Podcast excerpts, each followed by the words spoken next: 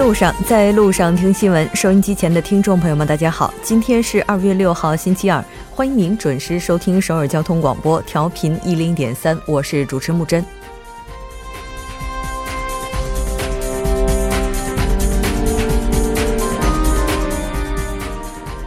道不同，不相为谋。随着国民之党与政党的合并，政治理念差异让曾经的战友分道扬镳。今天，在韩国汝矣岛的国会议员会馆，民主和平党举行了隆重而又低调的建党仪式。在冬奥的大背景下，这条消息似乎并不那么引人瞩目。然而，这个新生的政党会给韩国政坛带来怎样的风云，我们也拭目以待。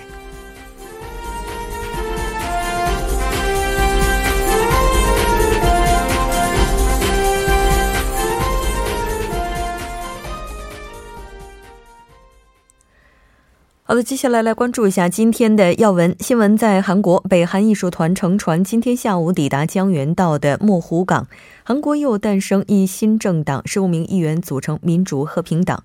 新闻在中国，中国成功进行陆基中段反导拦截技术试验，境内外虚拟货币平台清理整顿。走进世界，马尔代夫进入紧急状态，两名最高法院的法官被逮捕。联合国秘书长呼吁俄美继续就削减核武进行对话。新闻放大镜依然邀请专家学者放大探讨新闻热点焦点。那今天我们要讨论的主题是最低时薪上调一个月。从每周一到周五晚六点至八点了解最新动态，锁定调频一零一点三新闻在路上。稍后是广告时间，广告过后马上回来。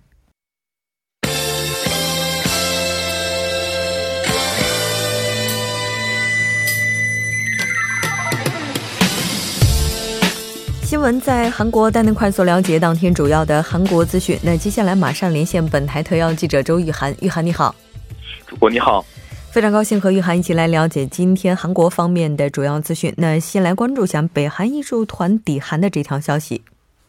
好的，那么呃，据韩国统一部今天消息呢，北韩平昌冬奥艺术团呢是搭乘着万景峰九十二号游轮，于今天下午左右呢是抵达了江原道的墨湖港。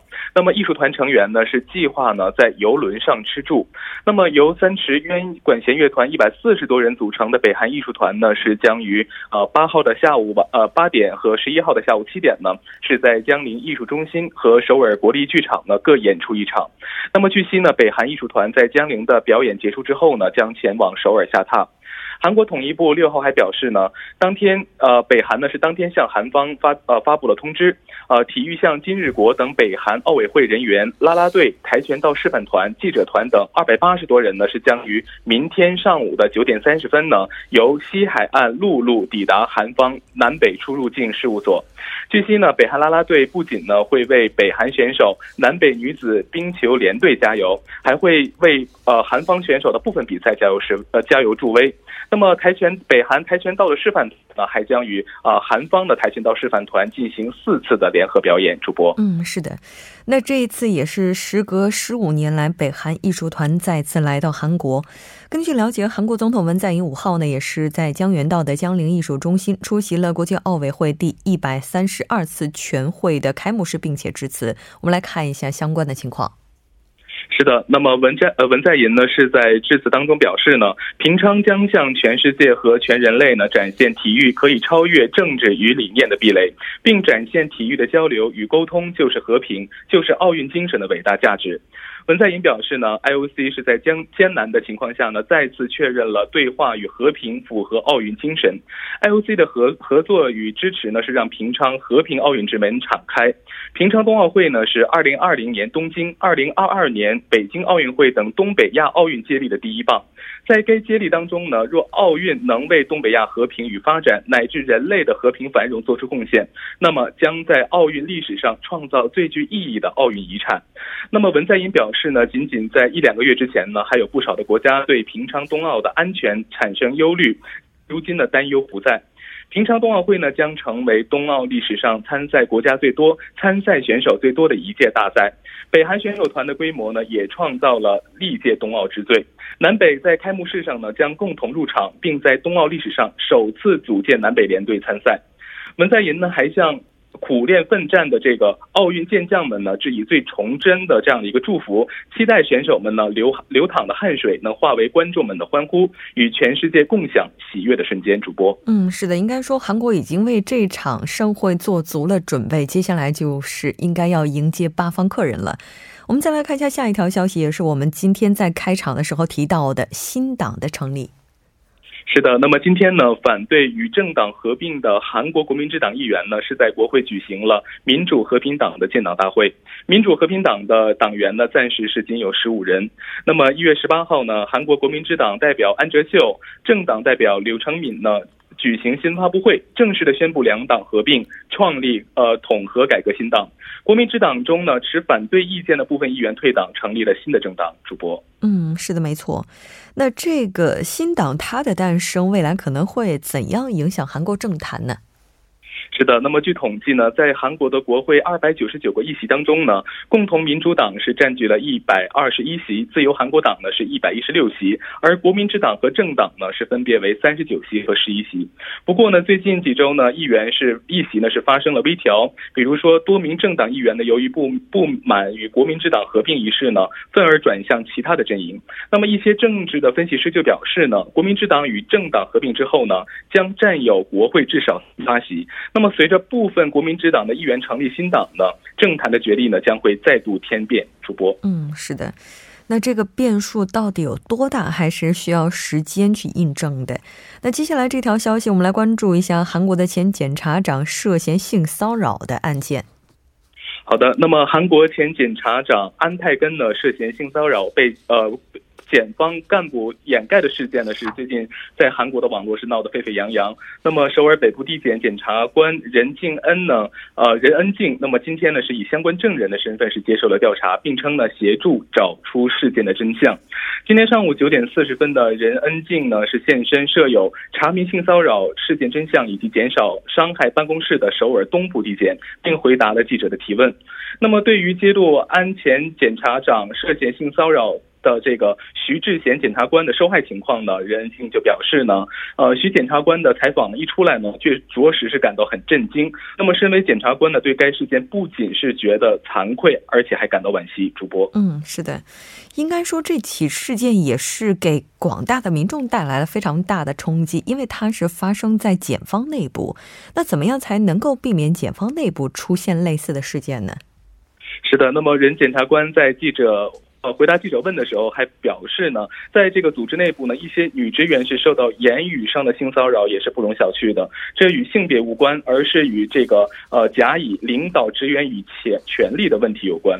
那么任检察官任检察官认为呢，只有通过改革制度呢，是才能杜绝滥用检察权的这样一个行为。希望各方呢是客观的去看待这些事件。那么任检察官还表示呢，自由韩国党议员崔教日呢涉嫌掩盖了安泰根性骚扰的丑闻。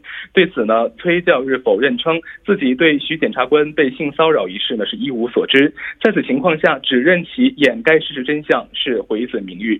那么调查人员呢是将对任恩静检察官进行调查，并对事件的来龙去脉呢进行了解。主播，嗯，是的。那当然，这起事件呢，也是希望让更多的人明白，所有的受害者他们并没有做错什么。这条关注到这里，我们再来看一下，接下来美国的美联储换掌舵人可能会给韩国带来的一些变化。是的，那么韩国央行今天表示呢，随着鲍威尔宣誓就职第十六届美联储的主席，那么美联储今年呢或提速呃提速加息的这样的一个步伐，由此前预测的三次呢增至四次。那么从韩央行二号发布的最近美国经济状况和评价报告中，就不难看出，十六家全球海外投行当中呢，有六家是预测今年每年美联储是将加息四次。那么鲍威尔上台后呢，首次主持的美国联邦公开市场委员会呢，是将于三月二十到二十一号举行。那么，这十六家银行一致认为呢，美联储将会在本次会议上加息。主播，嗯，那接下来的话，韩国央行可能会有哪些行动？而且，截至目前的话，他们这个看法是怎么样的呢？是的，那么韩国央行分析认为呢，随着美国这个通货膨胀迹象显现呢，美联储或采取加息的措施。那么未来呢，韩国各金融机构呢要密切关注美国通货膨胀的变动、美联储人事调整和减税后的经济效应等指标。美联储咄咄逼人的加息之势呢，使令韩央行保持警惕。目前呢，韩国与美国的基准利率呢都维持在百分之一点五。如果说美联储下月确定加息，那么将对韩国经济呢带来压力。本月二十七号呢，韩央行将举行金融货币委员会会议，若决定维持百分之一点五的基准利率不变呢，那么相对而言，那么美联储加息的可能性将会大大增加。那么物价增幅呢，是判断加息的一个重要的指标。从韩央行发布发布的数据来看呢，韩。价增幅呢是由去年十月份的百分之一点八降至现在的百分之一点七，同时呢，今年一月份的消费者物价增幅呢为为百分之一，创造了十七个月来的新低。因此呢，业界预测韩央行维持现阶段利率的可能性较大。那么金融机构呢则预测呢，央行或将在今年的下半年加息。主播，嗯，是的，没错。其实我们之前在节目当中也提到过，韩国央行应该说一直是希望保持目前状态的一个稳定性，但似乎美联储的这一系列。举措的话，确实让人非常的担忧，因为这样的基准利率逆转，未来会不会带来资本的外流？这个可能会给韩国经济带来什么样的影响，都是人们所关注的。对，那么韩美基准利率呢发生逆转呢，虽然暂时呢不会带来资本的外流，但是会成为金融市场的一个不稳定的因素。美联储加息呢，不仅将动摇韩全球的这个金融市场，将也将牵连到韩国。那么美国十年期国债的收益率呢升至百分之二点八三，创一二零一四年一月以来的新高，冲击纽约股市的同时呢，也是导致了韩国投资心理的萎缩。不论是在有价证券市场还是在创业板市场，股价均出现了不同程度的下。下跌，那么但有专家就表示呢，韩美之间的利率差呢，对外国投资者的资本外流影响十微。即使呢是出现了美国利率高于韩国的现象，也不会带来过快的资本外流。主播，嗯，也就是说可能会出现资本外流，但这个速度可能不会过快。好的，非常感谢于涵带来的这一期连线，我们下期再见。再见。稍后为您带来我们今天的听首尔。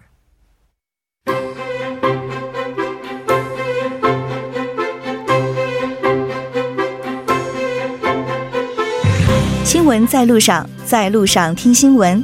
您的点赞，您的回馈，是对我们最大的鼓励与支持。参与节目，您可以发送短信到井号幺零幺三，每条短信会收取您五十韩元的通信费用。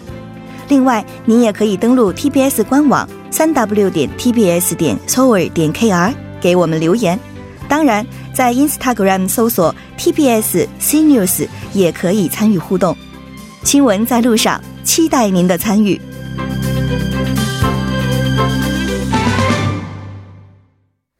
好的，欢迎回来。现在时刻是六点十三分，这里是正在为您直播的 TBS EFM 调频一零一点三新闻在路上。那接下来为您带来听首尔，马上请出栏目嘉宾金勇。金勇你好，好，大家好，主持人好。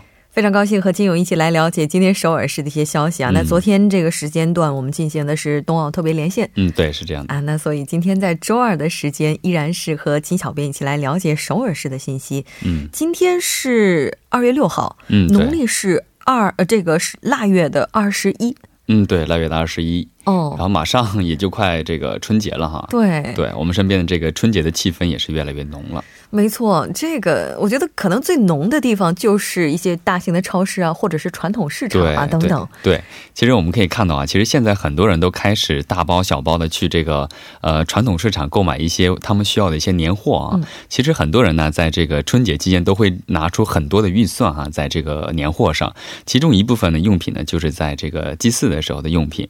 呃，据了解呢，今年啊，人们在这个祭祀用品的投入呢，大约是在十八万韩币左右。嗯嗯。嗯，是这个价格，这个价格就如果是在传统市场进行购置的话，是这些价格，那要去大型超市的话，还得往上涨一涨吧？嗯，对，其实这个差距呢，我们当时算了一下，是差距是在大型超市购买的话，会比这个传统超市高出百分之二十一。哇！对，百分之二十一比较多哈。其实这个金额来说呢，可能并不是特别多，是二十二万。但是呢，这个比例来说还是比较高的哈。这个调查呢，是首尔市农产品公社呢，针对今年呢，在这个传统市场上购买祭祀用品的费用进行了一个统计。嗯，它这个人平均呢是六到七个人为标准哈，然后花费呢是在十七万五千六百韩币。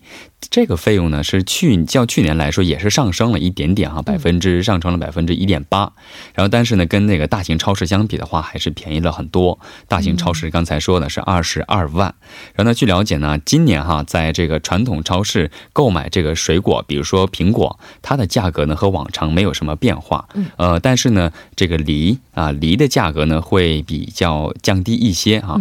然后呢，但是呢，我们经常说做这个泡菜的这个白菜，还有就是。是胡萝卜等这些蔬菜类的价格呢？呃，据了解呢，将会出现一个大幅上涨的一个趋势，所以大家呢可以现在啊进行提前购买，我觉得会比较好一点。是，嗯，这。不知道金小编注意到没有？就最近这几天的话，在 SNS 上就流传着有这样的一张照片。嗯，这照片上是一个老爷爷，然后他在卖鸡蛋。嗯，我觉得这张照片上就是给我传递出来的一个信息啊。当然我说完可能会被一些人骂。嗯，但还是想说，在传统市场这样的地方，如果可以的话。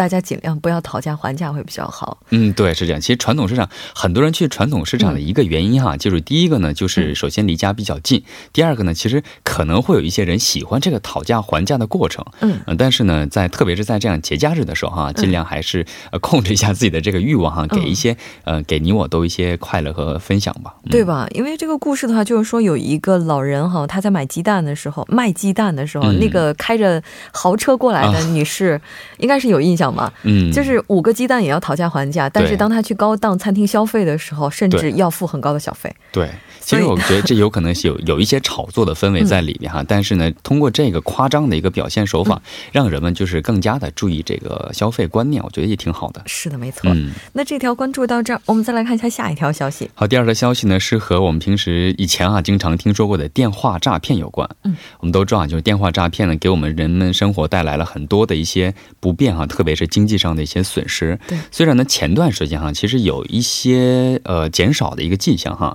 不过呢，最近呢，在首尔啊，电话诈骗的现象呢急剧上升。据了解呢，首尔市表示呢，将为了避免这个急剧上升的一个趋势哈，将成立一个专案组。然后制定一个呃综合的应对措施。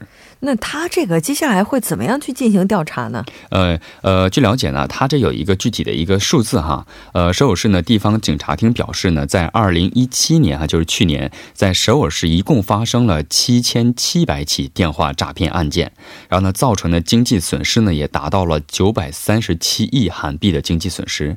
然后呢，它这个比例呢是较去年的啊前年就是二零一六年增加了。两千起，然后呢，它这个增幅呢达到了百分之三十九。刚才木主播也问哈，怎么去调查，怎么去预防，对，给这个人们带来更多的经济损失哈。首尔市呢地方警察厅也表示了哈，犯罪分子的头目呢，我们都知道啊，在一些呃介绍的时候都会说，这些头目呢主要分布在海外，所以呢。给这个调查带来很多的麻烦，所以呢，这次呢将成立三个智能的专案组，然后呢，并申请国际之间的警察之间的合作，并加强这个调查的力度，而且呢，同时还会这个在这个频发的一些地区哈，成立这个专案组之后呢，还会调动其他周边的一些特警和刑警来进行共同的协作。那我今天看到首尔市地方警察厅发布的一条紧急警报，就是说新型的跨韩中两国电信网络诈骗正在发生，受害人数也是在不断的攀升。对，那也希望全体在韩的中国朋友能够注意。对，春节期间的话，还要注意的一点就是这种私人之间的换钱行为。嗯，那据说这个也已经成为犯罪分子洗钱的一种方式。对，其实我记得前段时间在这个法律节目上也听说过哈，其实个人之间的洗钱行为。都是一些擦边球的行为，就是有可能是触犯法律的一个行为，所以大家一定要注意哈，不要成为犯罪当中的一环。对，那这条关注到这儿，我们再来看一下下一条消息。好，刚才说到犯罪啊，其实还有一个就是校园暴力。嗯，其实，在校园当中啊，校园暴力我觉得是影响学生健康成长的一个最重要的一个因素哈，不止影响他们的心理健康，而且还会影响他们的成绩健康。成绩这方面哈，其实首尔市教育厅表示呢，最近的校园暴力现象也是比较多的哈，所以。所以呢，首尔市表示呢，将安排专门的律师在这个十一个教育厅所属的校园内，然后呢，安排专门的律师给他们提供一些帮助。嗯。那这个他们的工作主要是什么呢？嗯，其实从三月份开始，我们都知道是学校的开学期了哈。其实这些律师呢，在这个校园当中啊，针对校园暴力进行一些法律的咨询和商谈，还有就一一还有就是这个诉讼手续以及呃学生的人权和教师权利的保护等方面的一些法律咨询。而且呢，据了解呢，这次呢活动呢并不是首次进行的。嗯。呃，去年开始啊，在江东、江西还有江南的瑞草和城北、江北。的这个教育厅，呃，已经展开过一段时间的试运行，所以呢，发现这个试运行效果非常的好，所以呢，打算在其他的这些校园内继续推广这样的一个活动。嗯。那当然，开办这样的一种形式来向学生提供咨询，最为重要的还是在学生们之间建立起来一种信任感。对，让大家就是有什么问题的时候敢于去咨询。对，敢于去咨询的同时，还会提高他们的一些法律意识吧，就会让他们意识到校园暴力其实一个非常严重的一个现象，它可能不止影响的是一个一个一个学生，可能是影响的一个家庭或者整个一个小孩的未来。对，没错。那其实，在之前的话，韩国校园里的话已经存在。就有一些，比如说，让特定的老师去接受相关培训，然后成为和警方可以直接相沟通的衔接的一个角色。对，嗯，那这样接下来律师也走入校园，当然也希望这些方式能够有效的杜绝校园暴力吧。嗯，是的。好的，非常感谢金勇带来的这期节目，我们下期再见。好，再见。稍后来关注一下这一时段的路况、交通以及天气信息。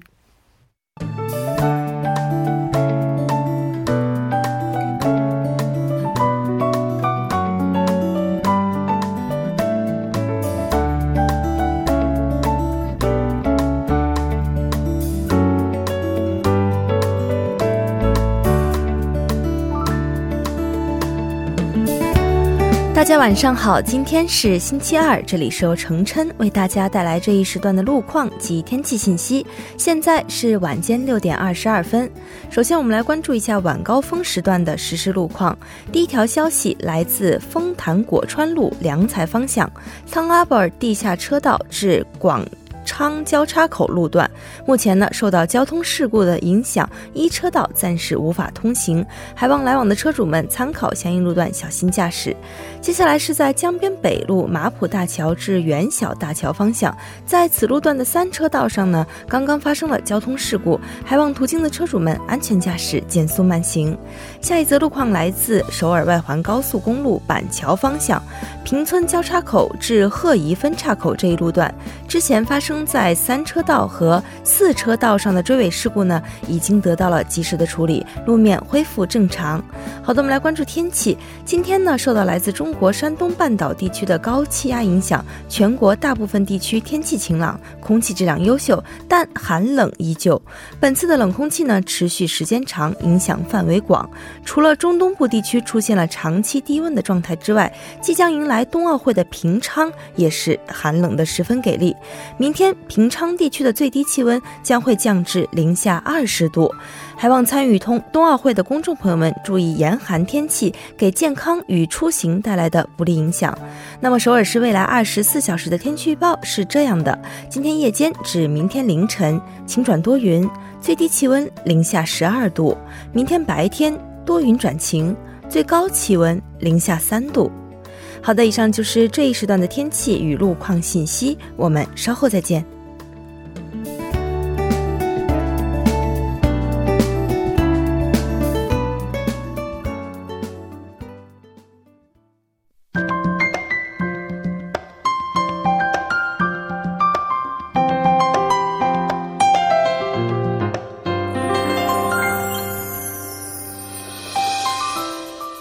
新生活为您介绍首尔市面向在韩外国人推出的优惠政策、开办的教育讲座、举行的庆典。那接下来马上就进入我们今天的首尔新生活。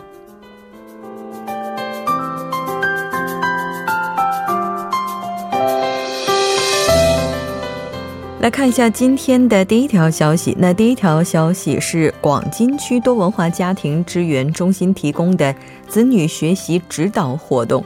那这次活动的时间是在二月二十一号星期三，从下午两点进行到四点。地点是在广金区健康家庭多文化支援中心。那这次活动主要面向的群体是尚未进入小学或者是小学低年级学生的家长朋友。那这次一共会招募十人，内容包括学龄期子女入学以及相关的入学信息、子女学习指导方法等等。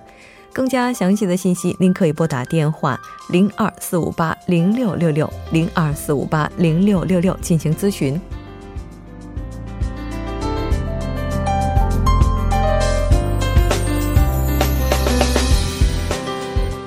好的，再来看一下今天的第二条消息：冠岳区健康家庭多文化支援中心组织的双语使用项目之中文篇。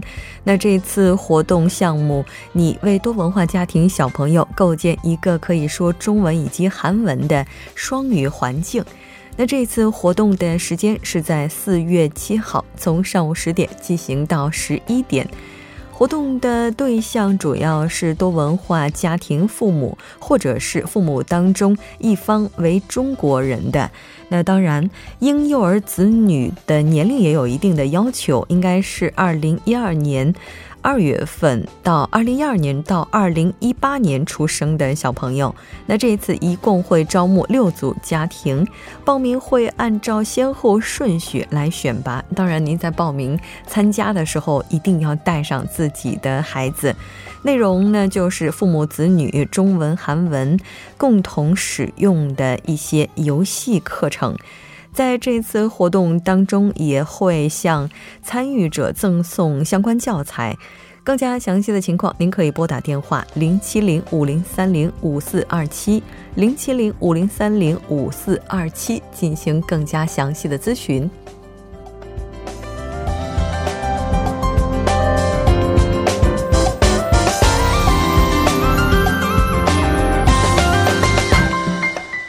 好的，再来看一下今天的最后一条消息。那最后一条消息是，永登浦区多文化家庭支援中心为了帮助结婚移民者就业，开设了导师学员的就业项目。现在呢，开始招募就业导师。招这次招募的领域包括商务翻译，那这个翻译包括口译以及笔译，多文化理解教育讲师，出版设计方向以及合作社成立人员，每个方向一共会招募两人。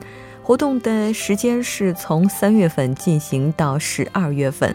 如果您成为就业导师的话，可以享受以下的一些优惠措施。那第一就是赠予由首尔市多文化家庭就业创业机关签发的委任书。第二呢是提高结婚移民女性的领导力。第三呢会按照不同领域支付导师七万、十五万韩元不等的费用。第四呢可以扩大结婚移民女性的人脉以及信息交流平台。那最后就是可以优先获得永登浦区多文化家庭支援中心开设的项目以及教育资格，申请时间截止到二月二十号。更加详细的信息，您可以拨打电话零二八四五五四三三进行咨询。好的，以上就是我们今天首尔新生活的内容了。那同时，第一部节目也就是这些了。稍后第二部节目当中再见。